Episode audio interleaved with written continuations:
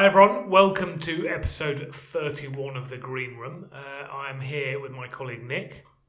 How are you, Nick? I'm very well, James. Excellent. Uh, You okay? I'm very good, thank you. I'm very good. Uh, we've had a little bit of a recess over the Christmas period, uh, and now we are going to start doing the podcast again. Um, so today, what we what we thought we'd do is tie up a few loose ends. So we get sent loads of questions uh, over you know every week, basically, um, and so we thought we'd take some of these questions and see if we can give a few answers. Um, obviously, we don't know. everything. Yeah, but also, James, it's important to say because we've just come from Christmas. Uh, happy belated New Year to you as well. Thank you very much. I mean, it's very belated, but thank you. Uh, I would say these questions and uh, queries built up in the inbox over Christmas because you know after you've done with your turkey and your presents, what else have you got to think about? Email the Green Age. Exactly. Email the Green Age, absolutely. Um, so, uh, so yeah, so we're just going to take them one by one, basically, um, and and then see how we get on. However, before we do start, Ah, yes. one of the most important things of these podcasts is how can people find out, listen to us, watch us, those If- sorts of things. Well, to watch us, you can go to our YouTube channel and just type the Green Room. If you'd like to listen to us, uh, you can go onto Podbean uh, and you can actually find us there. Again, type the Green Room or the Green Age and you'll find us. Uh, otherwise, you can go to Spotify. Um, you can go to iTunes, uh, iTunes Podcast, I think it's called.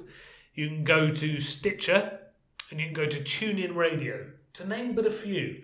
But James, because I'm always forgetful about these acronyms, how do I always reset and, and find out about our podcast? What's you go favourite- to our website, don't you? Exactly. You love our website. I love um, website. So you go to our website, and at the top there's a little button that says podcast. Click on it, and hey presto, all options appear for you. Yes. So, without further ado, episode 31. Here we go. So Q and A first. First top of the inbox uh, was a boiler eco query. So eco energy company obligation Yeah. is a government subsidy scheme which is running for about two to three years, I think. Yeah, so just, shall I just the background of this question? Mm. So, and we've taken all the names off this, but she, a lady sent uh, email in basically saying her um, elderly relative had been so someone had come around and offered her a new boiler, um, but there had to be some. She had to make some financial contribution, Mm-hmm. and she asked us if this was a scam. Was that lady's um, relative? Was she on one of the entitlements? She was on one of the entitlements, yes. Um, but basically, the answer is dun dun dun. It depends. Okay, fine. And what does it depend on? So it depends on the well. So when you when when a reputable company that's registered to install these app, applications and, and boiler schemes under the under this um, government initiative, they will go and survey the property. They will look at okay, right. You know, if I was to with this location of boiler, the type it's got, the radiators, the heating system, if I replace it, this will be my full installation cost. Yeah. Now, the eco scheme gives an arbitrary value of what each property is worth. So, for instance, the way they've set the scheme up, they've said, right, okay, you've got different types of houses out there, like terraced, semi detached, detached, Yeah. and flats. And based on those criteria, they've assigned a monetary value of what they think a heating system replace, sorry, a, a heating device, which is the boiler, Yeah. will cost to replace. Now, if that company that's installing it finds that there's additional works there, for example, with low pressure, and they might need to install a pump or something like that, or they need to do some work with, with, with pipe work, it may cost more than what the government assigned as the cost of what they're willing to fund for that measure. So basically, there is a discrepancy between how much the works would cost and how much funding they get. Yes, and it might well be that actually what the arbitrary value is, it uh, is more than what, what it costs for, for that. But overhead. presumably, the installer doesn't give you that money back. Well, So, they, so basically, if it works in their favour, they take the money. If it works the other way, i.e., you know, it costs two thousand pounds to install a new boiler. However, they're only going to get fifteen hundred pounds for the type of property this person has. The customer would have to pay five hundred pounds. So with this, um, it's uh, there is potentially some contribution that people do need to make. on the whole, um, they will try and get it to as low as possible. So they'll give you a choice of boilers and that sort of thing. So they can give you a, a cheaper option of boiler and all, Mm-hmm. all this sort of thing to try and bring it down to make it affordable. But yes, there may be some contribution. It doesn't necessarily mean a, doesn't necessarily mean a scam. Okay. So that's that's one. Yeah. Then we had right. So we had uh, we had this one this morning, Mm-hmm. and this was about. So this was someone who That's is. the phone call. So this is a cavity wall Mm-hmm. yeah. So this is uh, they had cavity wall insulation, and they were worried about it because there were sort of cold spots in their house, Mm. and they wanted to put external wall insulation on. Have I jumped ahead? That's the next one. No, this is just. I think this was the one that came in. Are you thinking about the one that called? Well, let's jump to that one because Yeah, I've started okay. explaining it. Do you need to have the question was? Do you need to remove the existing cavity wall insulation before you put the external wall insulation on? Uh, if so, I would say if the cavity wall installation was installed correctly Yes. and the property over time has not had any behavioural change, i.e., you know, it's not had any damp spots or anything like that, it is good to have external wall insulation because at the end of the day, if you add more insulation to it, it Like a thicker jumper. Exactly, it's going to be a, a good thing.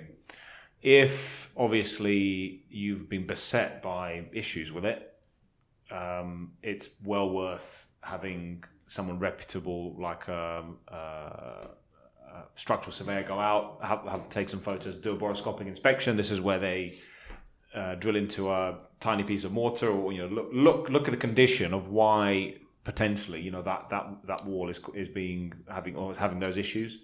And let's, let's remind people that the cavity walls initially they got kind of introduced in the 1930s, and their sole purpose at that time was to stop damp travelling from the outer leaf to the inner leaf.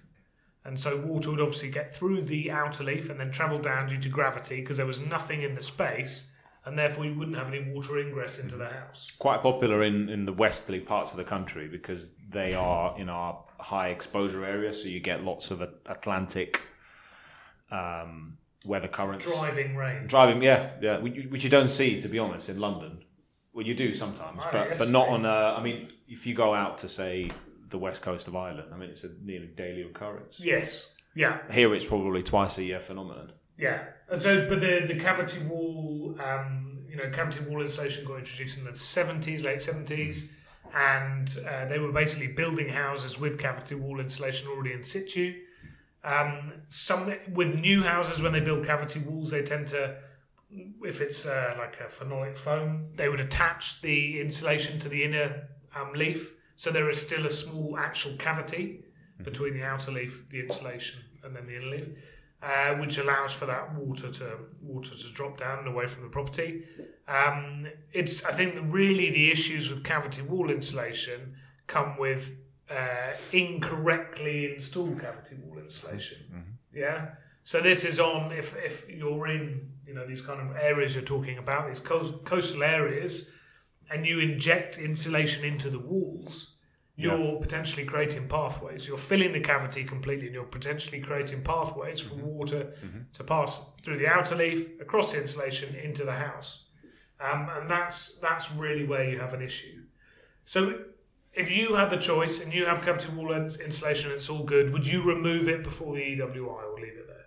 So if I've had issues with it, No, no. If you haven't had, any if I had not, I I would, I, I wouldn't, I would um, obviously get the installer to check out the property again, yeah, make sure any vents are extended, so make sure the ventilation is right, and then yeah, potentially add a thicker, thicker jacket now what if if up you to a point. Obviously, if you go too much insulation, then you're you're sealing the elements inside. So you've got a there's a there's a toss up there. So there's a lot of talk about passive houses, but in passive houses, they they also have mechanical ventilation systems, mm-hmm. which which allows for the airflow. So actually, while the fabric is amazingly insulated, you've still got to cater for the airflow. So so there is a certain point there where you put too much insulation onto an existing property, and you hamper the ability of it to you know for, for, for the internal air movements. So you need to think about ventilation and internal air quality as well. Now, we went on a course recently. We went on a course to learn about U values. It's pretty exciting. And uh, when we were there, they were talking about so if you if you do it, remove the cavity wall insulation because it's faulty before you apply external wall insulation. If the cavity is open and you put 150 mil of external wall insulation on the cavity, yeah, on the outside of the cavity. So in theory, you've gone over and above what you need to, and you have a hugely well insulated property. It makes no difference. That insulation is not doing anything. The reason is, is obviously there's a cold air current just flowing up and down the cavity. So if you're going to remove the cavity wall insulation and install EWI, you need to have a closed cavity. Um, so that's worth mentioning. So if you do get a company to come and remove the cavity wall insulation, and they basically do this normally, if it's wool, they do it with a giant vacuum machine. Uh, if they do, if it's kind of more of a rigid insulation, uh, they have this machine that flicks back and forward and breaks the insulation down, but they suck it out. But they can close the cavity at the same time. So it's worth mentioning that to them to, to ensure they do that. Yeah. Because the last thing you want to do is spend 10, 15 grand putting external wall insulation on your house and for it not to do anything. Yeah. Okay, next. So yeah, I think this was an emailed one you jumped ahead of a question about suitability, which I think you've answered. The only thing, oh, so sorry, suitability of cavity wall insulation to a property. What I would say there is, so you're talking about the um, Wesley properties and, and and the high exposure area. So obviously there, I would you know treat that with caution. But also, I think one or two properties were done with the wrong type of fabric. So, for instance, the property was had a cavity, but it was timber frame. Yeah. So, if you add then material into that cavity, which is uh, there to allow the building fabric to breathe, To breathe. Yeah. you're effectively closing off that breathability, and therefore that's caused issues further down the line. Also, if the cavity's got rubble, so it's worth cleaning out, and then looking at potentially installing cavity wall insulation m- materials as well. Um, so you know, try and um, obviously speak to the manufacturers of the systems uh, that, that inject the cavity wall insulation and see you know talk about their um, manufacturers guarantees and approved installers. Mhm. Basically, get that audit trail and documentation uh, to, to cover yourself. You know, Yeah. Should should you know should something go Go awry? Right. Yeah. Right, next question. So we um, had this is this is one. There there are some creams that you can put on the outside of properties, uh, and they're they're kind of these miracle creams that allegedly increase energy efficiency. Um, so do you want to do this one or shall I do this one? I'll I'll just briefly mention the context. So this one we had, and you were there with me. We were at a trade show about a couple of couple of months ago, and the part of the country that we were at is basically a lot of properties are of stone, traditional stone construction. So there's really not much you can do to it. Um, so you can't effectively, Cover it in render, yeah, because basically.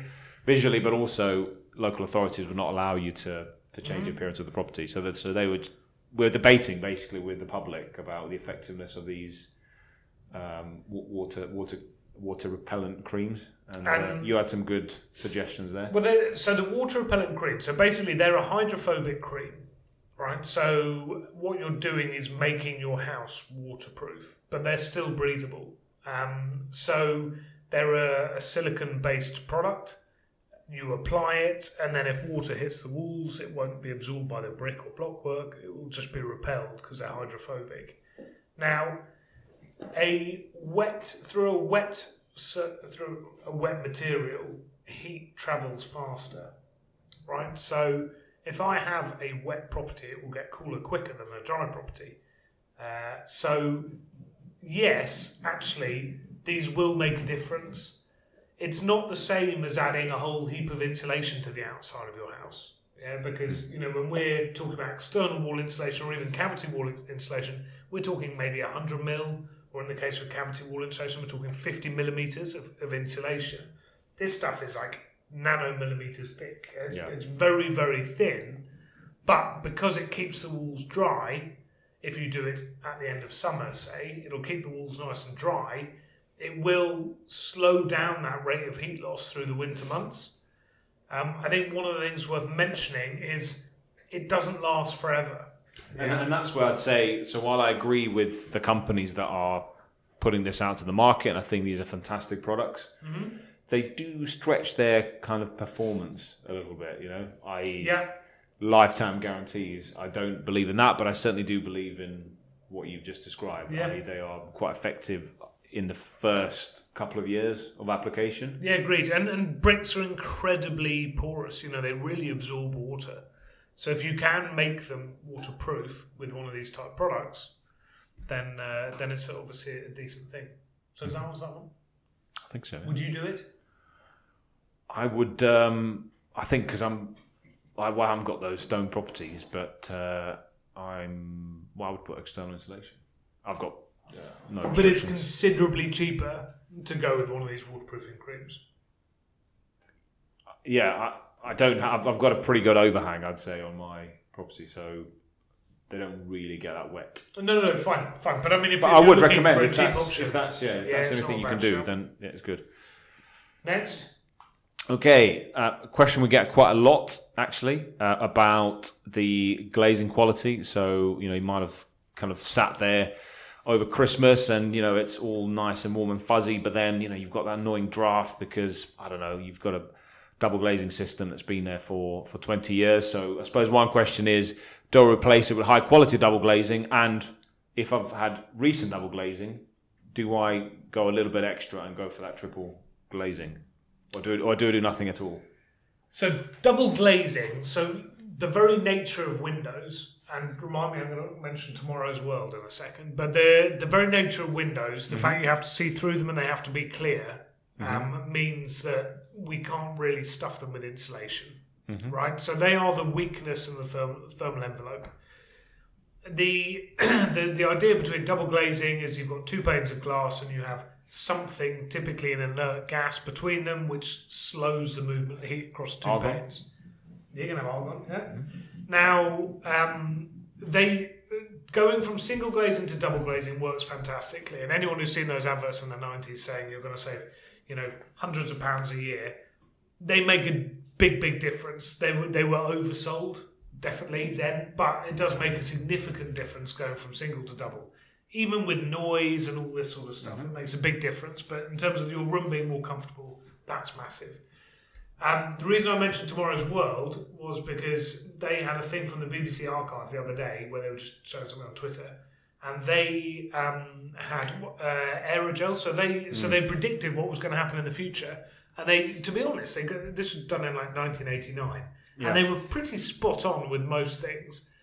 But the windows they felt could be made with aerogel. So aerogel is like um, it's like a super insulator um, that basically very very little heat transfer. So you may have seen that picture where you've got a burner like a Bunsen burner, so a really hot flame on on firing into the bottom of it, and an ice cube on the top, and it, the ice cube doesn't melt, but it's 800 degree you know, Yes, Bunsen yeah. burner going into it. So in if if that was a reality, that would just be unbelievable. If all windows were made of aerogel, they haven't yet come up with a product, and so we're now you know thirty odd years later. They haven't come up with a product that is clear and is a fantastic insulator. So they basically went from double glazing, which is two panes with this um, gas between them, to three panes, so triple glazing. Um, now, triple glazing again is an improvement on double glazing. It's still not as good as putting 90 mil of insulation on your external walls. So, if I had double glazing uh, that was 20 years old, if I could see through it, I the windows hadn't blown, it wasn't ruining my views out into my garden or whatever, I would um, leave it be. I wouldn't replace it. You're not going to get the energy savings to pay back the cost. Are you also limited on triple if you wanted to go for sash windows? with the weight, yeah, because you've got three panes of glass there. Um, now, lots of companies at the moment are offering. So if you've got, they basically offer double glazing replacements, but will upgrade you to triple glazing for free. Um, is their kind of new marketing pitch. If they can offer it and they work for you, you know, if you've got, um, as you say, the main issue is sash windows because of the weight of them. But if you've got, you know, a standard window, their triple glazing is definitely worth it, and the cost is obviously coming down all the time. But do remember that your windows are always still the weak point of the thermal envelope. So basically, if you're having to replace them for various reasons, i.e., your 25 year old aluminium frame double Yeah. glaze is given up. falling out. Then if you can, and if there's not a big difference between double, go go triple. absolutely go triple. However, if you're, you know, some folks who are in the very kind of urbanized center of the cities where you know it's conservation and various things like that, you you can't really swap out your sash windows for something like that because you know regulations don't allow you to do that, so you're a bit limited. Yeah, You might be able to do it at the back, but again, worth worthwhile checking. Um, Steal a pen, make a note. and uh, yeah, so so on, on the sash side, even if you wanted a sash triple glaze, it's just because the, the the glass itself, as you said, it's just incredibly heavy. So yeah, practically a, a non a non consideration, I guess. Yeah, exactly. But there's there's there's other things as well. It's it's how um, uh, the windows reacts to to the other elements of, of the fabric of the property, so to the walls, to how it's joined between the the reveals and Well, this, like this is this is um, always it's, it's a query that we get actually all the time um, in relation to the external wall insulation, and that is thermal bridging and how to minimise cold bridging. Now, when you're replacing your window, in theory, you need to remove the window, insulate around the window frame. I've said this a million times, but you insulate around the window frame and then you put a smaller window back in. In reality, no one does it, but as you say, that is what you should do in, in if you were to try and sort of do the Yeah. perfect job in terms of energy saving. So you've just got to do what is reasonable, I think, with a lot of this. And had had a gentleman actually he sent me an email yesterday and what he was thinking in relation to what you've just said. So he's not building a passive house, but he's using some principles from from the passive house standards. Mm-hmm. So what he's going to do effectively, he is going to put external wall insulation, but he doesn't want his reveals to go that. So he's putting basically 200 millimeters of insulation, Yeah, which is a hell of a lot. yeah. But then he's Nice building warm home. nice warm home, but he's then building a structural frame Yeah, to then support triple glazing, but then the insulation will house the frame itself. So not only insulate the reveals, but the frame itself, because Very that's what the passive standards stipulate. yeah, which is goes back to that point about That because it's a full-on conversion, that particular gentleman can can do that, but not in every house. It's it's not. And also, it's not something you're going to do on a house you're going to flip, is it? If you're going to No. buy a house and sell it two weeks later, it's not the kind of thing you're going Yes. to spend money doing. Anyway, right, next. oh gosh. Uh, next one. Does a power flush make my heating system more energy efficient, and by how much? Right. So, a power flush. Um, so, basically, when you install a new heating system, uh, typically you get iron residues in your radiators where um, the radiators have sort of oxidized with the water that's traveling through them. Um, so, a power flush is basically flushing clean water and flushing the whole radiator system Under out pressure. under pressure, and it brings. I don't know if have you ever you've um when you do your radiators, Bleeding. yeah, when you bleed your radiators, have you ever seen some of the Gum. crappy gum? I've seen a power flush, Gumph. Yeah, I mean it's it's actually incredible the amount of rubbish in there. Um, does it improve energy efficiency? In principle, I mean, it does, but I mean, to measure it, and that's a very difficult Yeah, point there. because So- it's going to inf- in, improve number one the flow rate, so the water is going to be able to travel around your heating system more effectively.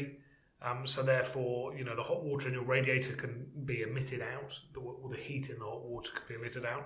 So that's you know the purpose, and that's how your heating system works. So yes, it'll run more efficiently, um, but also it'll stop your boiler clogging up.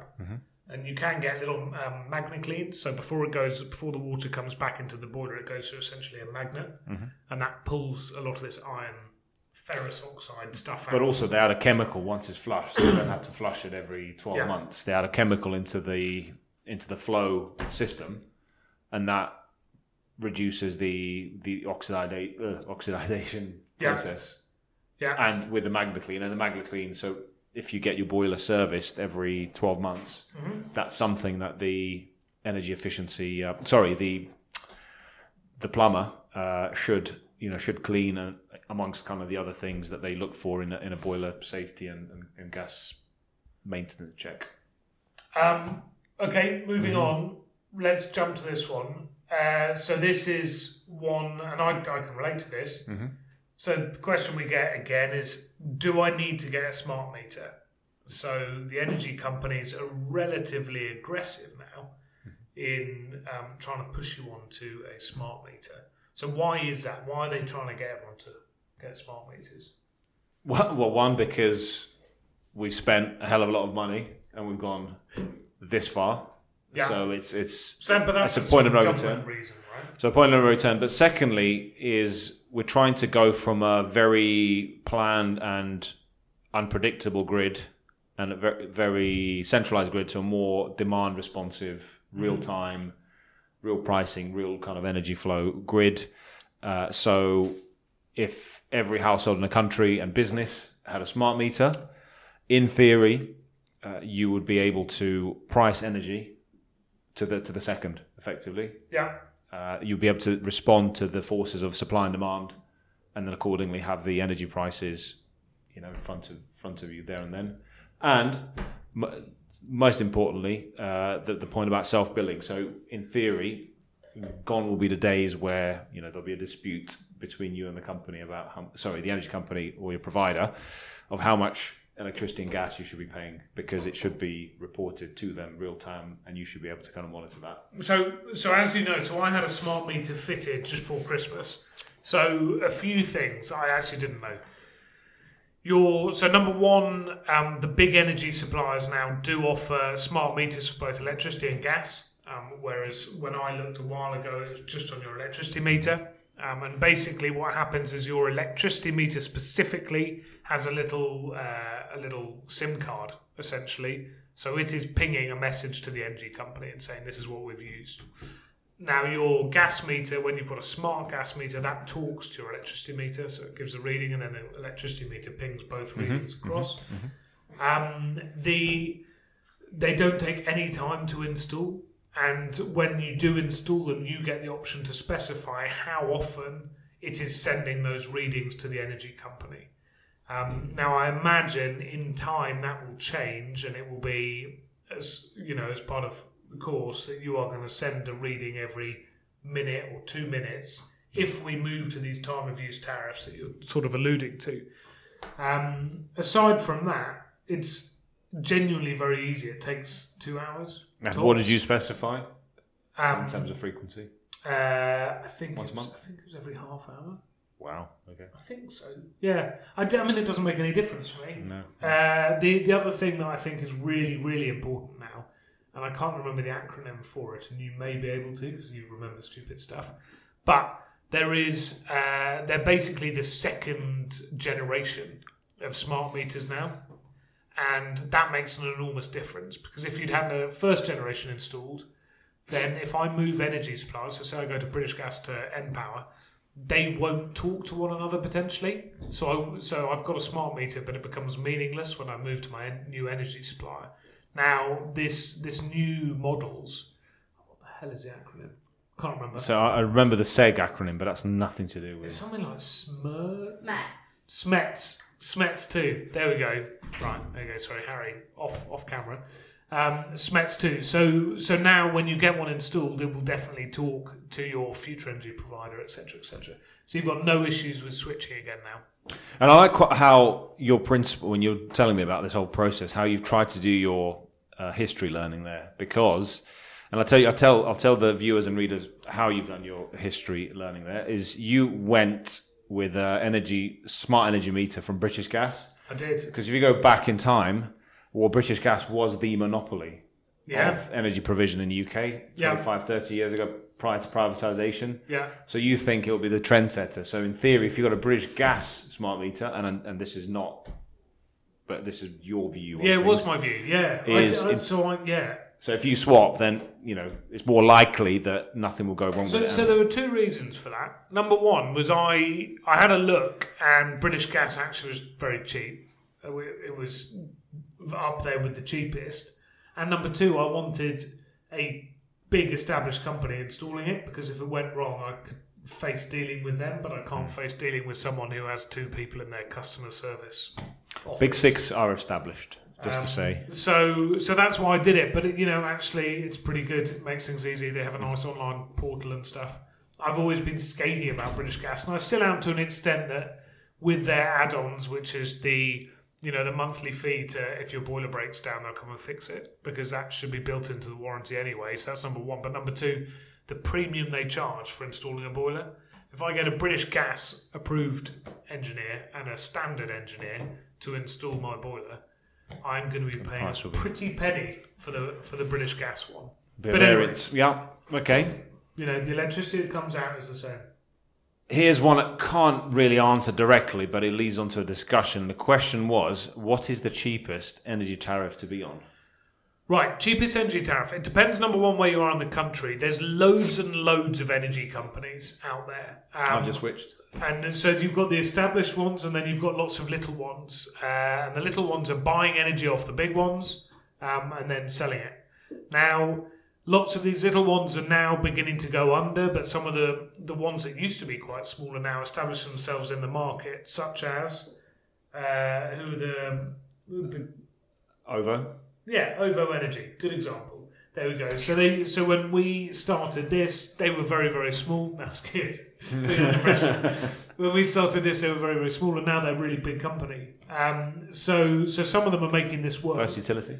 Uh, there we go. Showing off. Um, so, but but what you need to do really is go to a switching site. Um, so there are loads of these now. So just type change it, change, you know, switch energy supplier into Google, and a plethora uh, of options will appear for you to pick. And if you can't be bothered with that, so say you're forgetful, which sometimes you know I, I get into. I can get into one of those auto switching companies like uh, Save My. Oh, Harry knows.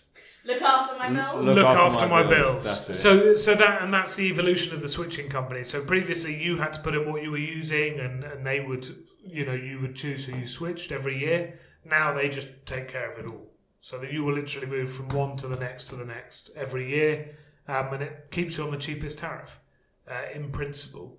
Um, now, the the thing about all these energy companies is they have particular deals um, with some of these switching companies. So some switching companies will prefer some energy suppliers.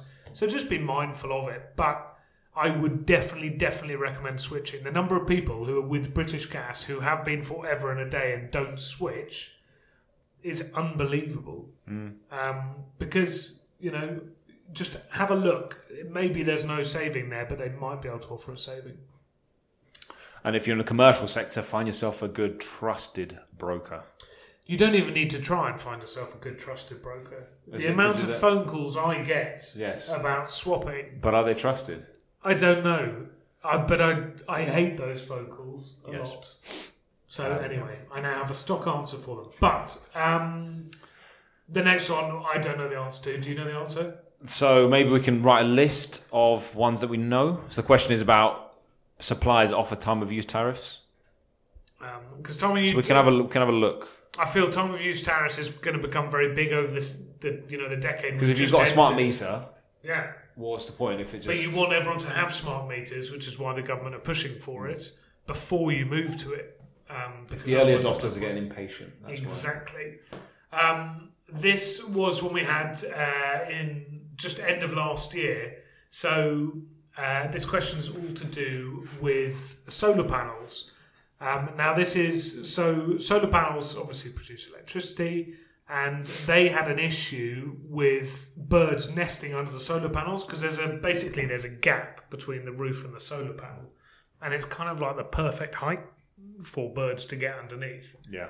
Now, um, I've actually, since doing a bit of research, number one, the energy company will offer essentially they call it sort of pigeon protection when they're installing your solar panels. So that it creates a barricade to stop any birds nesting under your solar panels.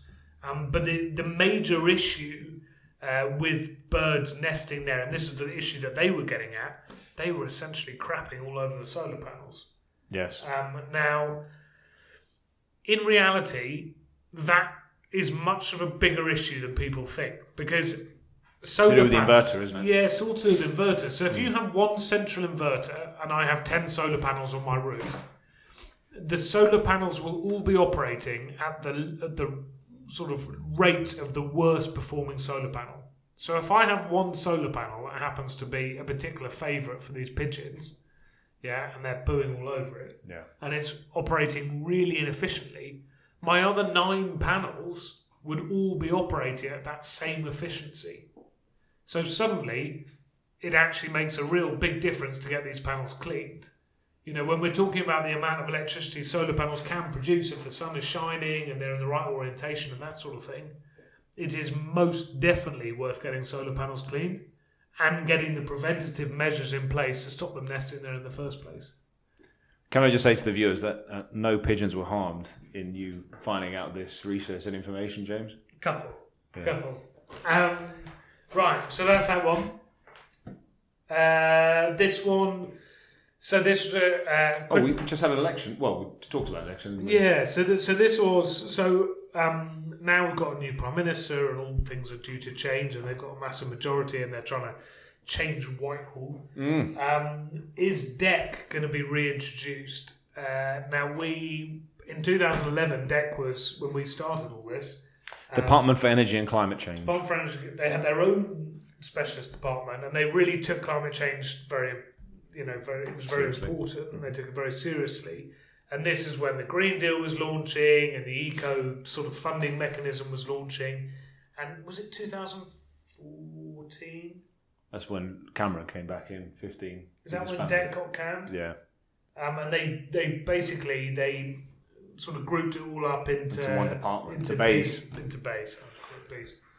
Uh, stands for, for for business, energy, infrastructure. Infrastructure. um, No? Industrial, Industrial strategy. strategy. Industrial hey, strategy. that's why There we got we Harry go. here. Uh, but but you know who knows? We'll have to find out on the first of February anyway. After Do you think Big Brexit Ben's going to ring on the 31st of January? depends if the crowdfunding uh, Is it initiative- half a million quid? If they pay me a hundred grand, I will ring it all year long. Well, Bill Cash said he'll physically go up there and ring it himself. I'll ring it. So uh, A yeah, hundred grand. I'd save the government four hundred grand. Anyway, that's what the Brexiteers have been saying. But anyway, um, so we're kind look of running after out of people. time. uh, Australian bushfires thoughts. horrendous, absolutely horrendous. Uh, seeing some of the pictures and stuff, it's, some of the you know, I d- this sounds really bad, but it's more like the impact on the animals and things that you Mm. see. It's just heartbreaking. Yes. Uh, and I think you know it is dreadful that humans lost their lives, but it's a fraction of the number of, of animals um, that are using Yes. losing their homes and that sort of thing. Um, I, I I was watching something on Good Morning Britain, which judge me. I know. Yes, occasionally I watch it. Uh, and they had their MP, an, an MP, an Australian MP came on, and he was basically just denying climate change was anything to do with it. Mm. And there was a, it was quite an interesting fight between the meteorologist lady on uh, on Good Morning Britain and, and this chap, and uh, you know, it's just it's too coincidental. It coincidental. feels like the truth is in, in, in the middle. Well, it's too coincidental that all of this stuff is now occurring more and more and more and more as we are, you know, burning more and more and more fossil fuels. Hmm. Do you know what I feel I feel that they have to be related somehow. So we're accelerating it slightly, but maybe the exaggeration is not as is not as extreme as what. But potentially, but, but if we're only if we're only making it worse slightly, and the and the kind of things we're seeing are horrendous, thank God we're not doing it more. But then I read reports about the sea and, and the oceans basically becoming That is real, yeah. Well becoming carbon stores, so carbon dioxide stores. So they're becoming more and more acidic because they can absorb this carbon, this excess carbon dioxide that we're you know firing out. Or garbage holding places. I mean, they've got that place up in the North Pacific, isn't it? It's called the kind of the Trans-Pacific. Oh, with all the plastic and stuff. Yeah, I did. I just kind of feel that I mean, that is absolutely horrendous. we could take a little, a little bit more care of, of everything of the planet. Yeah. um, because we're not here for that long, so we may as well try and be nice to it. Which you know, that's my feelings. Yeah. Um, but the guys that are purposely setting fire to the Australian bush essentially should be put in prison for a very, very long time and keys thrown away. The issue is that they've said that the profile is uh, a lot of folks are of a school going age, so there's only certain things you can do to people that are not adults. Throw them in the sea. No. no, I, d- I, uh, I, d- I won't comment because I'll get in trouble. Uh, right. So we're we now really- quick fire we're round, just gonna, facts no, and no, figures. We're, we're just going to go now. So we've got energy saving news, but it's, it's kind of it's with a twist. So it is just facts and figures on energy saving news as we enter the new decade. Mm-hmm. Did you know data centers account currently for 2% of all energy use in the world? Right? So, data centers, so this is basically people, you know, saving pictures on Facebook and saving it on Google and doing all this stuff And watching us, data, watching us, etc., etc. 2%. Now, data, um, the size of data is, is kind of uh, it's quadrupling every couple of years or something. So I mean, this, so they reckon by 2030, so the end of this decade, it'll be eight percent of all electricity used in the world is going to go on running data centers. Sure, no, we'll talk about that in more detail. That's a good, time. yeah, it's a good topic to open. Uh, well, just, I mean, come on, going back onto what we're saying about uh, climate change stuff, it's worth noting and, you know, giving this country a pat on the back because we, you know, we rarely, rarely do it. We're very, you know, good to criticize stuff, but it's worth just saying, and there's a few facts here. So, coal, we have drastically, I mean, drastically reduced the amount of coal use. So, coal, when you burn coal, it produces some very nasty uh, byproducts um, nitrogen oxides and sulfur dioxides, I things that are responsible And carbon for dioxide. and carbon dioxide, things that are responsible for acid rain, CO two emissions, etc. So as, as a as a nation, so since 2006, we were effectively using up up to 50% of coal for our electricity generation production. As of last year, even in, in our peak quarter, which I call this peak quarter because it's middle of winter, so January, February, March, Yeah. we're down to less than 3%. So from, from 50% to 3%, I would say in, Well in the period us. of 13 odd years is, is, is pretty darn good. Yeah, it's good, and, and you can see that um, you know with wind, for example, uh, has gone up since beginning 2010. We're looking at two and we're now looking at so 2020 between 15 and 20 percent, which again is an enormous rise. The best thing about this is as we build more and more, the costs are coming down and down. So yes, we still have a problem that it's an intermittent energy source. So you need to have some sort of energy storage, which we haven't yet nailed. But the fact is, when a wind turbine is spinning, it is producing clean, free electricity. And but things to worry on the horizon, I suppose, is is uh, on the baseload power. We're, we're very reliant now on gas and imports. Yeah. majority, well, not majority, but a lot of that stuff is on LNG. Uh, the the North Sea, we are desperate. You know, we're on low supplies of natural gas, so most of that stuff is imported Yeah, and um, nuclear power, um, it is a low carbon electricity generating source, but at the minute, with the technology that we've got and what we committed ourselves in, i.e., uh, Hinkley Point C, very expensive.